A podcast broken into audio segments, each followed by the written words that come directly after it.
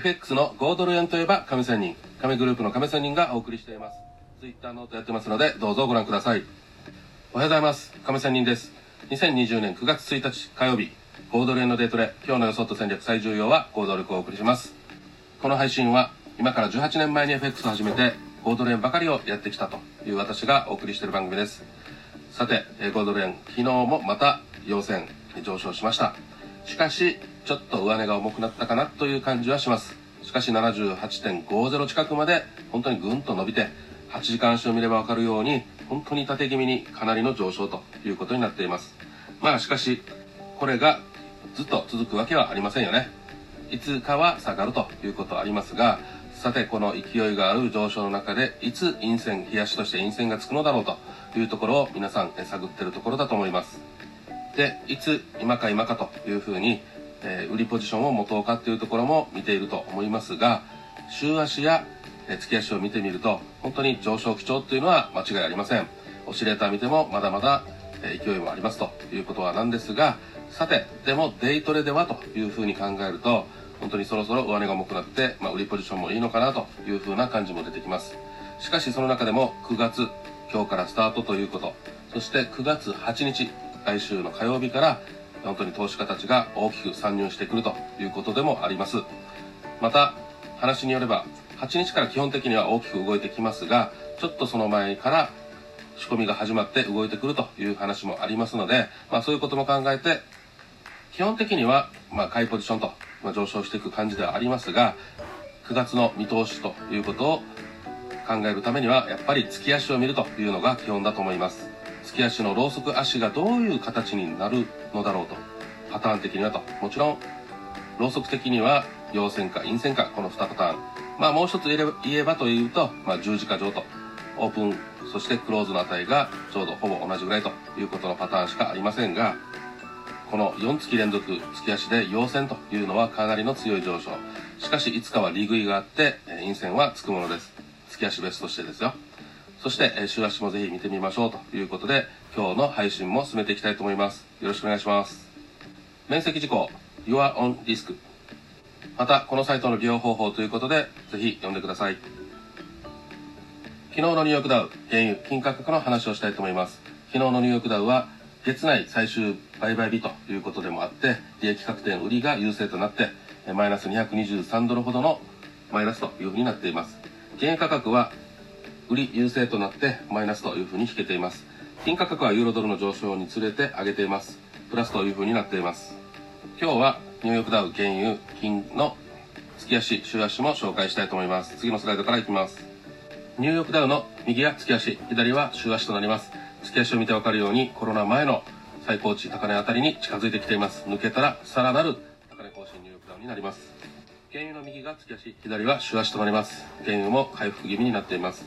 週足では雲の薄いところからさあどうこなすかどうかです。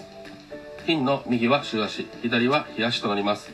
金5ドル円実は金の産油国の2番目あたりになりますので金が買われてるからこそ5ドル円は5ドルは強いという感じにも見ています。まあ、中国との関わりもありますが金は今強いので5ドルも強いかなと。昨日の5ドル円の冷やしを復習したいと思います。オープン77.634クローズは78.117で値幅は0.483高値78.457まで行きました。ロー77.412です。最大値幅的には、なんと1円になりました。1.045という風になって、冷やしは陽線となっています。右のチャートは冷やしとなっています。これまでの流れと分析。前日の週明けは少しの窓開け上昇から始まりました。朝方7時でしたが、その時から東京時間でとりあえず窓を埋めて下がったんですが、軽くその窓埋め達成して結局はクローズしました。さて、欧州時間からは上昇し、ついに78円台に乗って、なんと、欧州時間最終的には78.50近くでクローズしました。ニューヨーク時間には逆に転じて下落、78.00近くまで落ちましたが、えー、この動きというのはこれまでの勢いのまま上昇しました。しかし、あまりにも上昇、伸びすぎたために、また、そして9月に入った9月1日ということであって、利食いが出始めたというところだと考えています。今日の流れが注目ということにもなります。今日の重要指標ということで3以上、まあ、5段階の3以上を言いますと、日本雇用統計8時30分、中国在新製造業 PMI10 時45分、そして今日、5ドル円注目の重要度4のオーストラリア中銀政策金利、これ13時30分。この時結構動くかもしれません。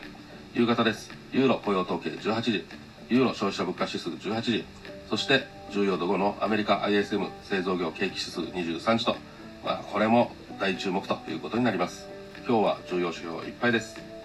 さて、チャートの分析に入りたいと思います。一目均衡表なども使っていきたいと思います。1時間足です。雲の上を急上昇して、長めの調整下落が、ま、多少起こったところです。マクリアプラス圏、スキャックスは70となっています。本当に強い上昇です。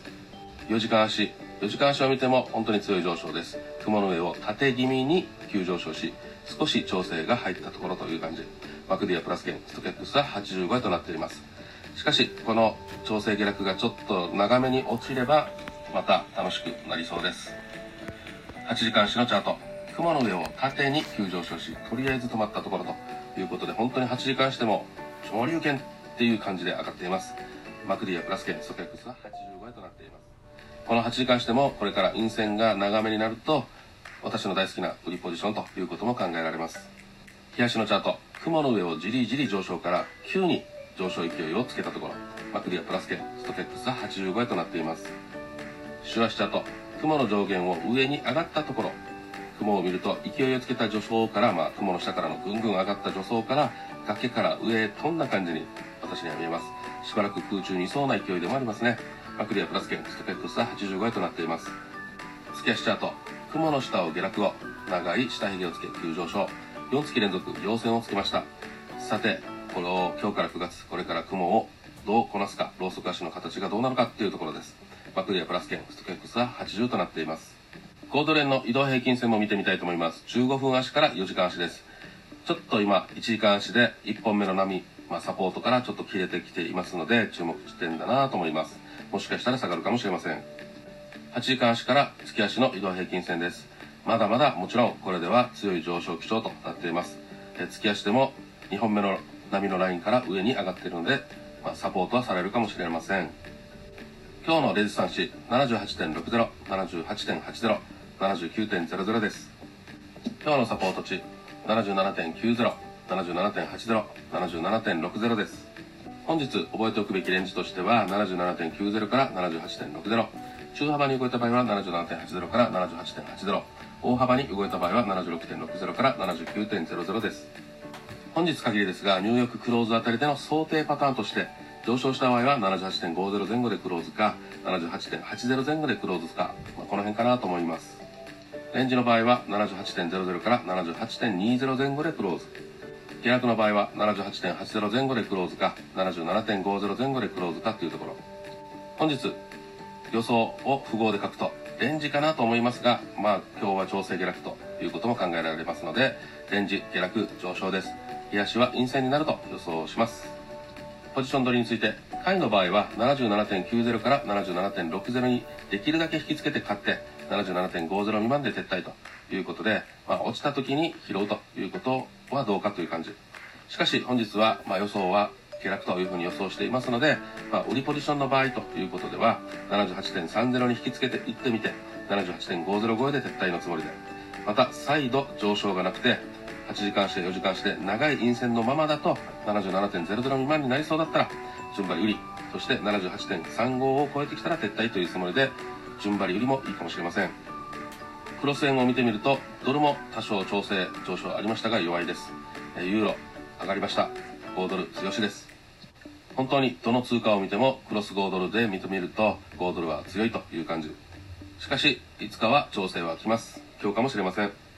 今日の戦略と基盤ということで今日は基本的に78.25を超えるまでは売りでやってみたいと思っています。まあそれを見るとまあそれを超えると様子見という感じ。で予想通りの場合は8時間足4時間足で長めの陰線の状態だとそのまま売りポジション保有で本日はいいかなと思います。しかし外れて上昇した場合はまあそれでも78.50を超えてもさすがに上値は重いと思われますが基本は様子見の姿勢で。しかし攻めたい場合には場合によりますが売りで調整狙いをしてみてもいいかもしれません。まあそれも結局は、えー、売りという感じではあります。最後に押さえておくべきこととしてはニューヨークダウえー、本当にコロナ前の根に戻った感じがあります。高値更新に行くのか今後動きに注意です。そして9月に入ってえ投資家たちが入ってきますので、え投資家の心理を考えること大事です。スイング的な中長期視点として週足を見るとそのまま上昇の場合は80円を目指すと思います。しかしさすがに上値は重くなり調整下落は減るだろうと週足を見て感じます。下落の場合は71.50あたりまでは落ちる可能性あります。週足の雲の上限あたりです。月足を見た場合の話に変わりますが上昇の次のターゲットは79.75あたりだと月足で見ています。80円にもし乗ったとしても80.40あたりでは一旦止められそうです。しかし9月はこれまでの利食いの可能性色も強い。要は陰線9月陰線ということもあるよということです。さていろいろ考えもいいんですけど重要なことは行動力です。勝つためには基本的に低レバレッジをした方がいいと思いますがレバレッジをもし上げるということでも自分なりのルールを作るということ。どういうルールの時にレバレッジを上げるのか考えた方がいいと思います。その考えなしに行動するのはちょっと危険となります。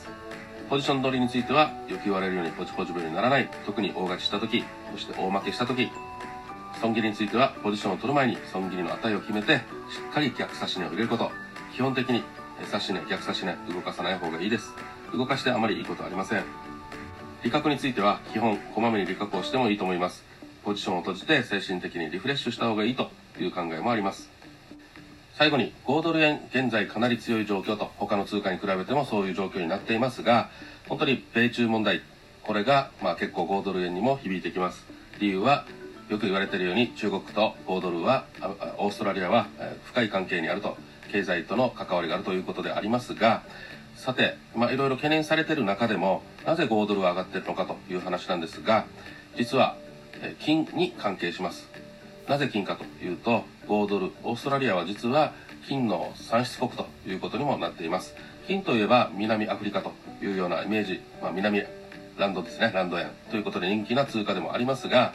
南アフリカだけじゃなくて実は、まあ、金の産出国というふうに検索すれば出ると思いますが実は中国が1位そしてオーストラリア2位だったかなというふうな金の産出国ということになっています。ということは今金価格かなり上昇していますよね。リスクオフの資産買いと。いうことで金が上がるということはそのオーストラリアにもお金が入ってくるということでやっぱりそういう意味でオーストラリア上がっているということも言えます。よって投資家たちが、まあ、米ドル買いというようなことから今は金買いというふうになっているようです。さてこの金はというと、まあ、金利がつかないということではありますがやっぱりお金というのは紙でできてるし、え、その紙ただの紙にはあまり価値がないという見方もありますので、まあ、物に変えると価値を物に変えるということで金買いということは昔から基本的に行われているものなので、えー、今、まあ、金が上がってそして、えー、オーストラリアも5ドル円も上がってるというようなことにつながるというところもあります。